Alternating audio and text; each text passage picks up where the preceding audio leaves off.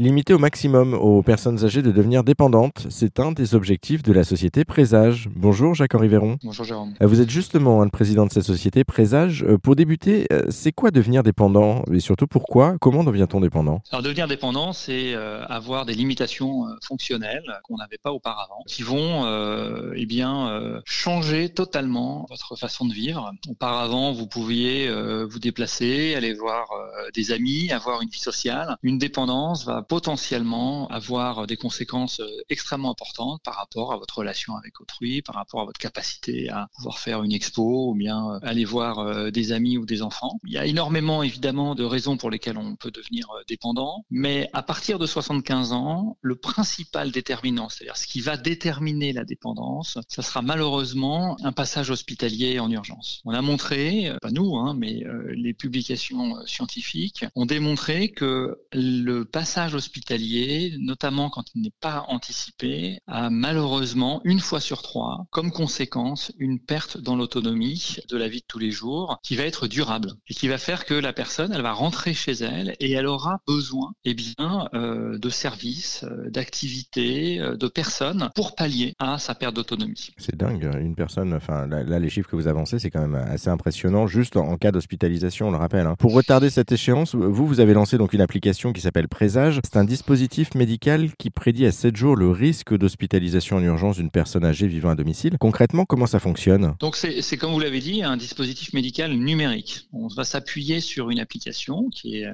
téléchargeable euh, directement sur les stores et qui va permettre à un aidant familial ou un aidant professionnel, donc euh, une aide de vie, une aide soignante, une personne qui va être à proximité de la personne en risque de perte d'autonomie, et eh bien de collecter de l'information une fois par semaine. des informations très simples. Hein, est-ce que la personne se déplace? Est-ce qu'elle a des visites de euh, son entourage? Est-ce qu'elle connaît le jour de la semaine? Est-ce qu'elle se plaint de troubles du sommeil? Vraiment des informations à laquelle tout le monde, vous, moi et à peu près tous ceux qui nous, nous écoutent peuvent répondre. C'est ça qui est intéressant dans le dispositif Présage, c'est qu'il s'adresse à tout le monde. Et ensuite, nous, ce qu'on va faire, c'est qu'on va intégrer, analyser, comprendre l'évolution de l'état de santé euh, de la personne en utilisant ce qu'on appelle de l'intelligence artificielle. C'est quoi l'intelligence artificielle? C'est de la comparaison avec, eh bien, euh, de la donnée de véritables personnes qui ont eu des événements de santé et qui sont potentiellement eh bien, proches de la personne qu'on est en train d'observer. Et en fonction de l'évolution de l'état de santé, on va proposer un plan de recommandation, un plan de prévention euh, qui va permettre à l'environnement eh bien, de mettre en place des actions qui vont changer le cours des choses et qui vont éviter à la personne la dégradation de son état de santé. Le corps médical a adhéré tout de suite au projet? Bah, Le corps médical, il est vaste. Hein, donc il y a plus de